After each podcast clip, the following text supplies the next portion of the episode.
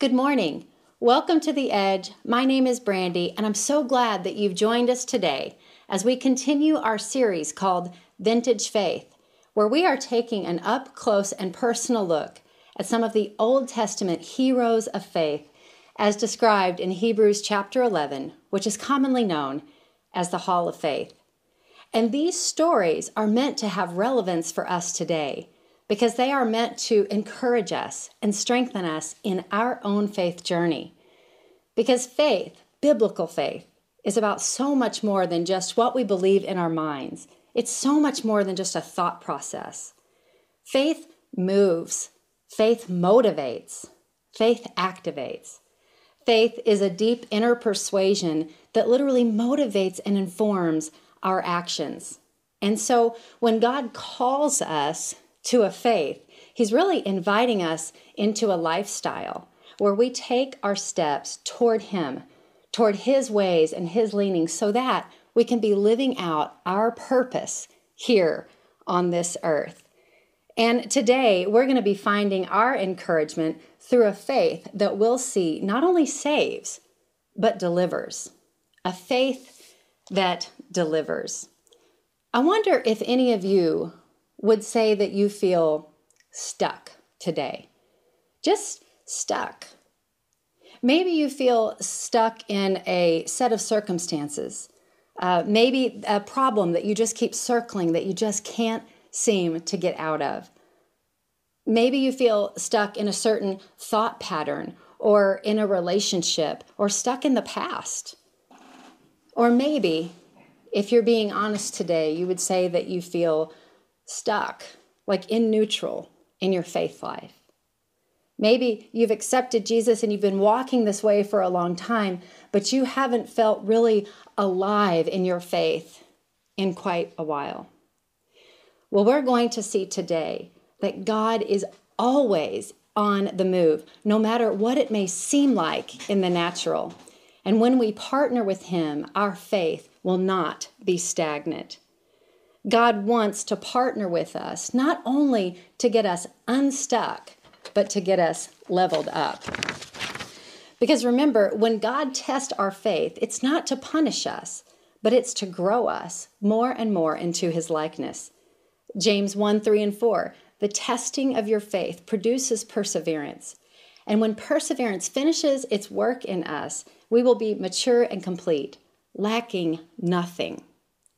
If we'll allow it, we can go to new heights and new depths with the Lord with each test of our faith.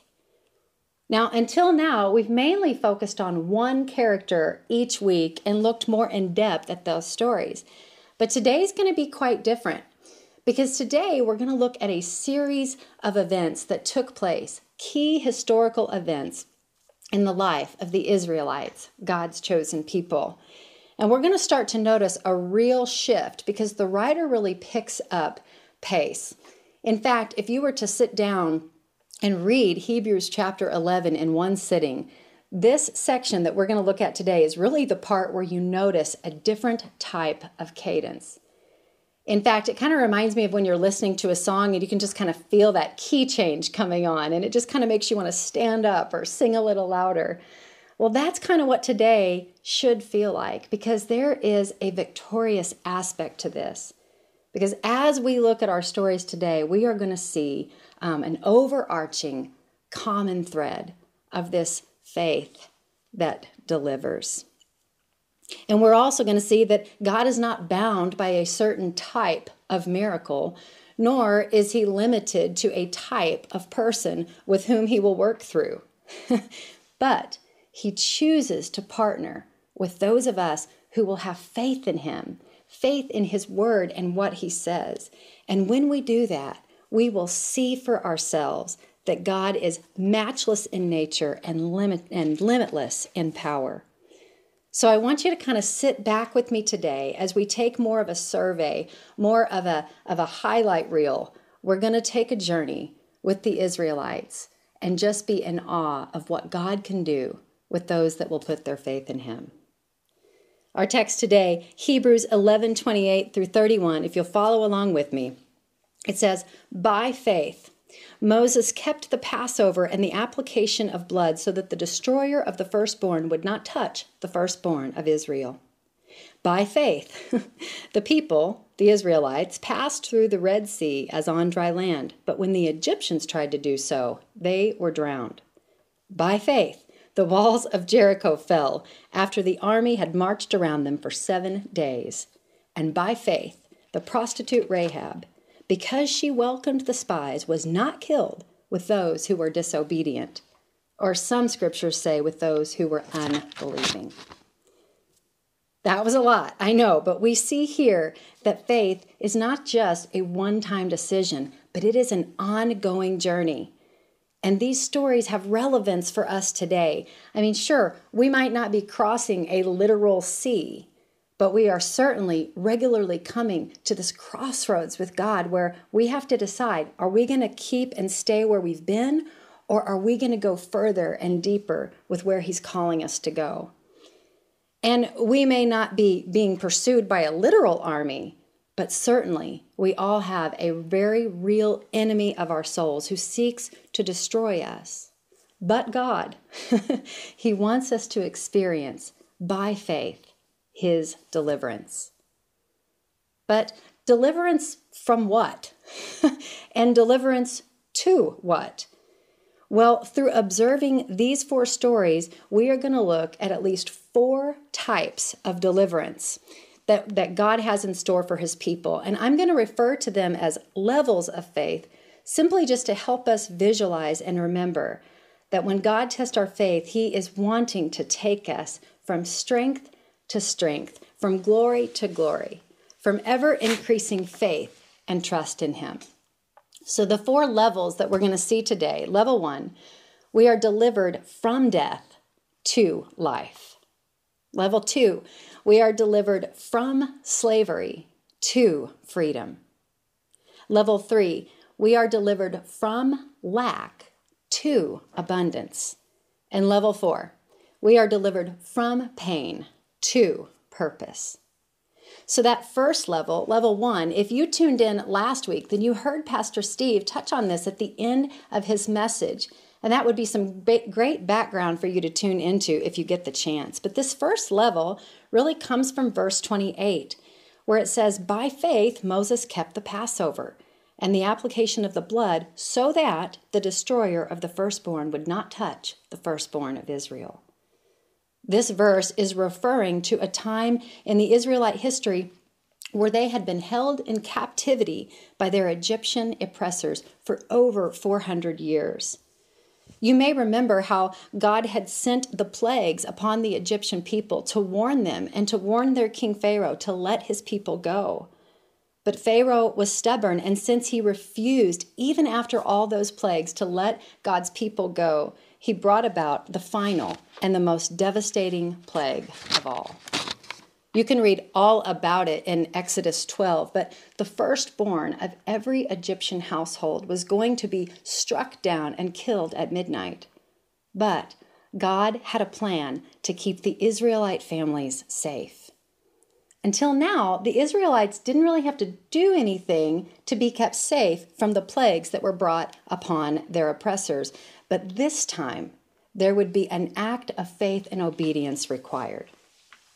As a sign, like a literal sign, a profession of their faith, the Israelites were told to take a lamb into their care, a lamb without any defect, and then sacrifice that lamb, taking the blood and applying it to the door frames of their homes. And they were told then that the Lord, when striking the Egyptian homes, would see the blood applied to their doorframes and would literally pass over their homes, not permitting any death to come to their household. This was a night of judgment, and to some it would mean death, while to others it would mean life.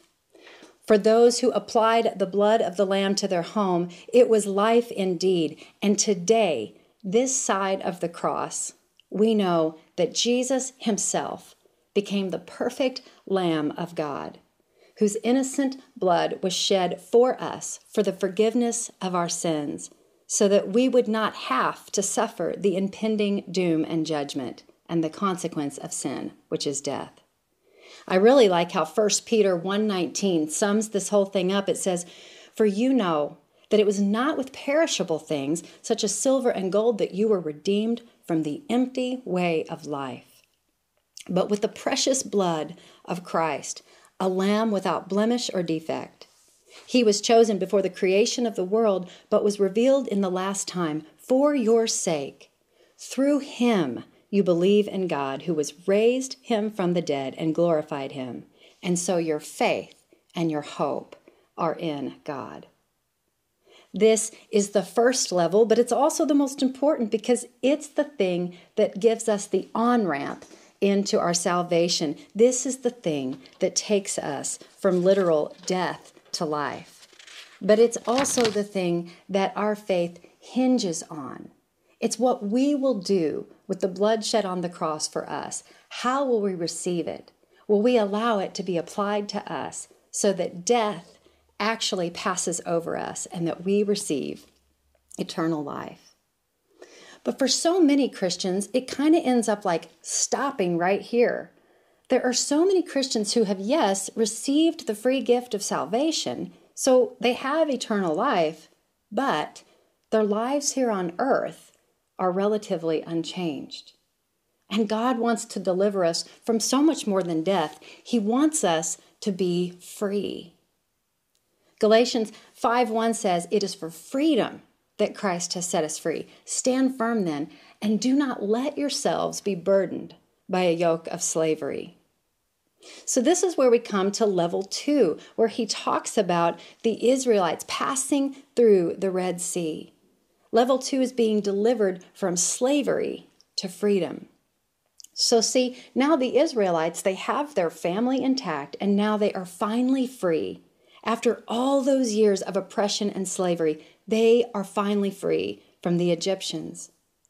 But you have to remember that for generations, they had only known slavery. So even though freedom is great, they were now in unknown territory. And you know, it's our human nature so often that we want to go back to what we know. Even if it wasn't great, we want to go back to it because it's the comfort zone, it's what's familiar, it's what we know. And freedom for them, it was unknown and it was scary. And we often want to turn back to what we know, especially when conflict arises. And that's exactly what happens to us too, because this is when the enemy works on us. He pursues us and he tries to wear us down, especially when we're on the cusp of experiencing new levels of freedom in Christ. And that's what happened to the Israelites, because after some time, the Egyptians realized they didn't actually want to be without slaves. They weren't liking their lives so much anymore without the Israelites. So they decided to go back on the attack. And they started pursuing in the desert the Israelites. And when the Israelites realized that their old captors were on the hunt for them, they freaked out, as they should have. Scripture says they were terrified. But you know what? In their terror, they cried out to the Lord. And that is exactly what we can do too, because He not only hears, but He delivers. Scripture says, Greater is He that is in us than He that is in the world. And He certainly showed that to the Israelites when they cried out to Him, because this is where we see the next great miracle, which is God parting the Red Sea. Just think the Israelites were on their way out, they were stepping into freedom. But their enemy was pursuing them. They were behind them. And then they reached this, this crossroads. They reached this impasse. And it was impossible for them to, on foot, cross the sea. But what is impossible for us is always possible with God. But we have to step out toward Him. So, God, He's literally calling them out into the Red Sea as He parts the sea. And here's the thing they still had to take their steps of faith. God could have just literally just magically transported them to the other side of the sea. He could have done that. But he didn't. He provided a miracle. But even within that miracle, it still required action and faith on their part. Man, sometimes I just imagine um, walking through that Red Sea with like just the giant walls of water and just how like how awestruck but also terrifying that that would be too You might think at any moment this could just like collapse and I just I just be done. And so maybe their steps were small, maybe their steps were shaky. Maybe they took their steps with their eyes closed. I don't know. But the important thing is they took their steps and they took their steps in the direction that God was leading them. And as they did that, their enemy was swallowed up, but it was their time to enter freedom. And if we want to be delivered from sin, having slavery and mastery over us, then we have to be willing to leave our old ways behind. You know, the ways that seek to only satisfy self and to put self first. And we have to walk in obedience to God, allowing Him to lead the way, because it is where the Spirit of God is that that is where we find freedom. This is not about perfection. But this is about a general direction that we're going to live. And when we walk in the general direction of God's commands and His presence, we will find our next level of faith. And then we see that now that the Israelites have crossed the Red Sea, yes, they are free from sin. So they've been delivered from death and they are free from their slavery. But at the same time, they're still not living in abundance. They're not living in that promised land yet. So this is level three delivered from lack to abundance. 2 Corinthians 9 8 says, And God is able to bless you abundantly, so that in all things, at all times, having all that you need, you will abound in every good work. That's like a really st- strong statement. And I don't know about you, but it's kind of like hard to believe. Like, really? I'm going to have everything I need at all times to not only just get by, but to abound in every good work? but the key is we have to realize this is about good work. This is about God's work. This is about kingdom work. See, it's, it's one thing to be saved and delivered from death, and it's another thing to be free from those sin cycles that have mastery over us but we're free for a purpose. And the abundant life that God has in store for us is found when we choose to live our lives for Him. It's about taking who we are, uh, our passions, our skills, our experiences, our resources, and choosing to use those to build the kingdom of God here. Because, see, the Israelites had crossed over the Red Sea and their enemies were swallowed up when they tried to cross the Red Sea. So the Israelites were free from their enemy. But they weren't yet living in that promised land, that place that was filled with the evidence of God's abundance and blessing on their lives. And when they get to this place, wouldn't you know it, the city of Jericho, they find that they have yet another obstacle. the city that they're supposed to be occupying is literally walled off by this circular wall that the Bible describes was so big and so strong that literally no one could go in or out. So, talk about obstacle. So, they've gone through all this trouble, but now they're faced with yet another obstacle, another enemy. But isn't that kind of how life is too? It just seems like you finally get past one thing and then only to like come up against something else. I think it's so important that we remember that actually their enemy wasn't really the Egyptians. And it's not really the people that live in Jericho. We, we have an enemy, and it's an enemy of our souls. The devil seeks to destroy us, and we can't be surprised that the enemy attacks us at times, especially when our faith is being tested. Their obstacle looked huge. This wall was once again an impossibility, humanly speaking. But again, God is showing them that with Him, all things are possible. And God was on their side, and He even told Joshua, who was now the one that was going to lead the Israelites into battle, God said, See, I have delivered Jericho into your hands. See, I have delivered Jericho into your hands. That's such a peculiar way of talking about something that actually hadn't happened in the natural. God is telling Jericho, don't you, or God is telling Joshua, don't you see, I have done this. But like he hadn't yet. So isn't that kind of weird? But I really believe that God was challenging Joshua that if you want to live in this place of spiritual abundance, that you have to have the spiritual eyes to see what I see. And you have to have the belief that what I say is, no matter what your physical eyes see. And friends, we have the same choice that Joshua had. Joshua had the choice do I believe what God said and act on it as though it is so? Or am I going to trust my own instinct, what I'm feeling, and what I'm seeing?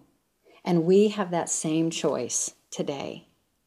If we want to go to that next level of faith, going from spiritual lack to spiritual abundance, then we have to see with our spiritual eyes. It's a choice. And we have to believe that if God said it, regardless of our circumstances, that it is true. And we have to remember that our battles, they're not against flesh and blood, that they are against the spiritual forces. And so we are going to have to learn to fight our battles spiritually. Because God gave marching orders to Joshua and the Israelites that were unconventional at best. But God's ways are higher than our ways, and we will level up when we decide to trust Him beyond what we understand. Joshua, he ended up sending two spies into the land of Jericho to scope it out and to see what they were up against. And they entered this city through the home of a prostitute named Rahab. And now Rahab would end up risking her own life to provide safety and shelter to these spies, and ultimately end up aiding them in conquering her own land and her own people. But why? Why would she do that? Well, because through the miracles that she had only heard about, not even seen, just heard about, she came to a believing faith in God, even though she lived in a pagan worshiping land. Listen to what Rahab told the spies in Joshua 2 9. She said, I know that the Lord has given you this land, and that a great fear of you has fallen on us, so that all who live here are melting in fear of you.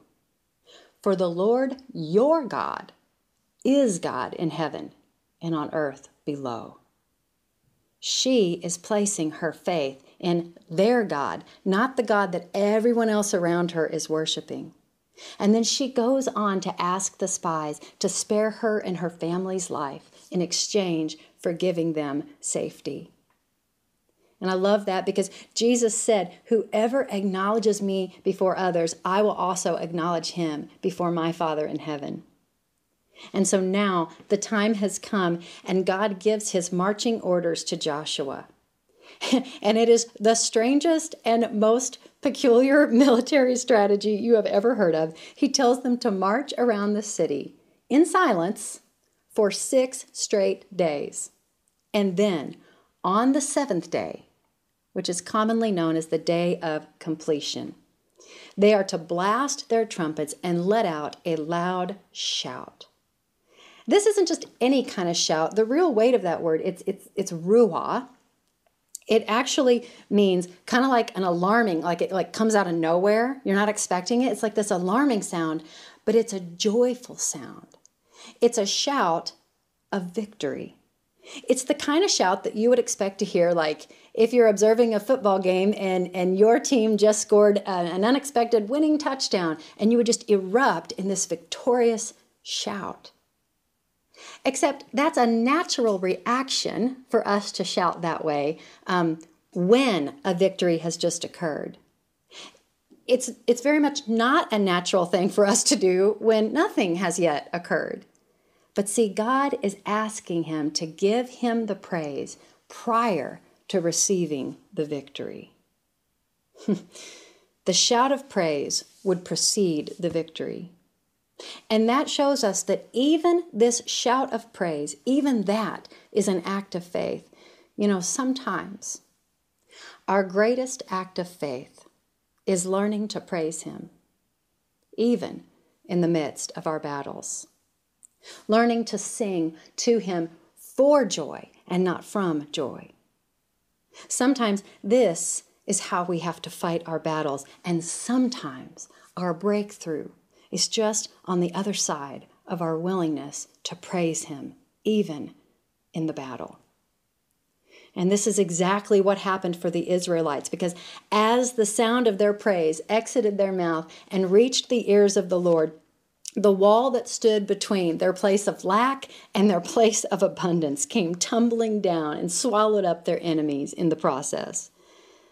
But they had strict orders that if they were going to live in this promised land, that they could not hold on to any idols, that God still had to be first. Seek first the kingdom of God, and all these things will be added to you. I wonder if this is where some of us might feel stuck in our faith today. Like, like we've accepted Jesus and, and we know that we've been delivered ultimately from death to eternal life. And even though we still struggle with sin because that's just what we're going to do while we're still on this earth, maybe we would even say that we have been freed from a sin cycle or a pattern of sin that just has control over us. But maybe this is where we're stuck, where we're just in this place, we're just deep down. We just know that our life right now, it's not, it's just, it's not marked by the evidence of God's presence and joy in our life. If that's you, and you don't sense that you are living in the fullness of His Spirit.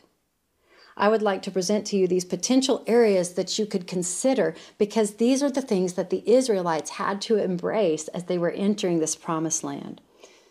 The first was to be strong, to be strong and courageous. The second was to follow God's commands. They had to take Him at His word, and they had to be about His kingdom. The third was they had to learn to praise, even in the battle, not to keep it to themselves, but to verbalize that profession of faith. They had to learn to praise in the battle. And finally, they had to be careful that once they got there, they did not go back to their old ways. They did not go back to any other idols in this new space. They were going to keep God number one. And when we can learn to cooperate with God in this way, then we are going to be living in a place of spiritual fullness. But if we want to go to that next level, I just love the story that we're going to be ending with today because level four is going from pain to purpose. I mean, this is just like a really like mind-blowing thing for us humans. Like how how how do we like redeem, you know, pain? And I tell you what, Romans 8 28, it's so commonly quoted. Um, in, in Christian circles, but I really want us to grab this because it says, For we know that in all things, not some things, not most things, but in all things, God works for the good of those who love him and are called according to his purpose. See, he can take our past sufferings and even our own mistakes and give them redeeming purpose. And if we ever needed proof of this, then just look at what he did for Rahab, the prostitute, in response to her faith. He not only remembered her and saved her family from destruction, but this woman, this woman who once welcomed strange men into her home for sinful reasons, is now welcoming godly men into her home and aligning with God's people. And not only that, but God then allows her to become one of them living in the promised land. And that's not the end of her story. In fact, God is rewriting her story. He is redeeming her story because now she gets to live amongst God's people in the promised land. And this is where she ends up meeting her husband. And she and her husband go on to have a baby. And as if that's not a blessing enough, that baby grows up and has a baby. And that baby grows up and has a baby. And that baby grows up. And guess what we end up realizing? That Rahab, the prostitute, ends up becoming the great great grandma of King David. Rahab the prostitute is written into the messianic lineage, a foreigner with a messed up history, a life tangled up in sin, a woman with seemingly no hope for change is now grafted into the chosen family of God. And upon her profession of faith, she is not only delivered from death to life, from bondage to freedom, but she is now living in that place of abundance, of promised land, and she is now redeemed from a life of pain to a life of purpose and legacy. Proof, you guys, this is proof that our past does not define us, God does, and that our sins are not too big, that God can redeem anyone, that He sees you, that He loves you, that He forgives you, that He will set you free, that He will give you purpose even out of your pain, and that He has a plan for you. Because whatever edge you find yourself standing on today, if you will be willing to just take one step closer to Him, even if that step is shaky, even if you take that step, maybe with your head down and you're a little wobbly, it's okay. Because if you take your step in the direction of God, then we can trust Him that we will be delivered. And we will be delivered ultimately from the dark into the light.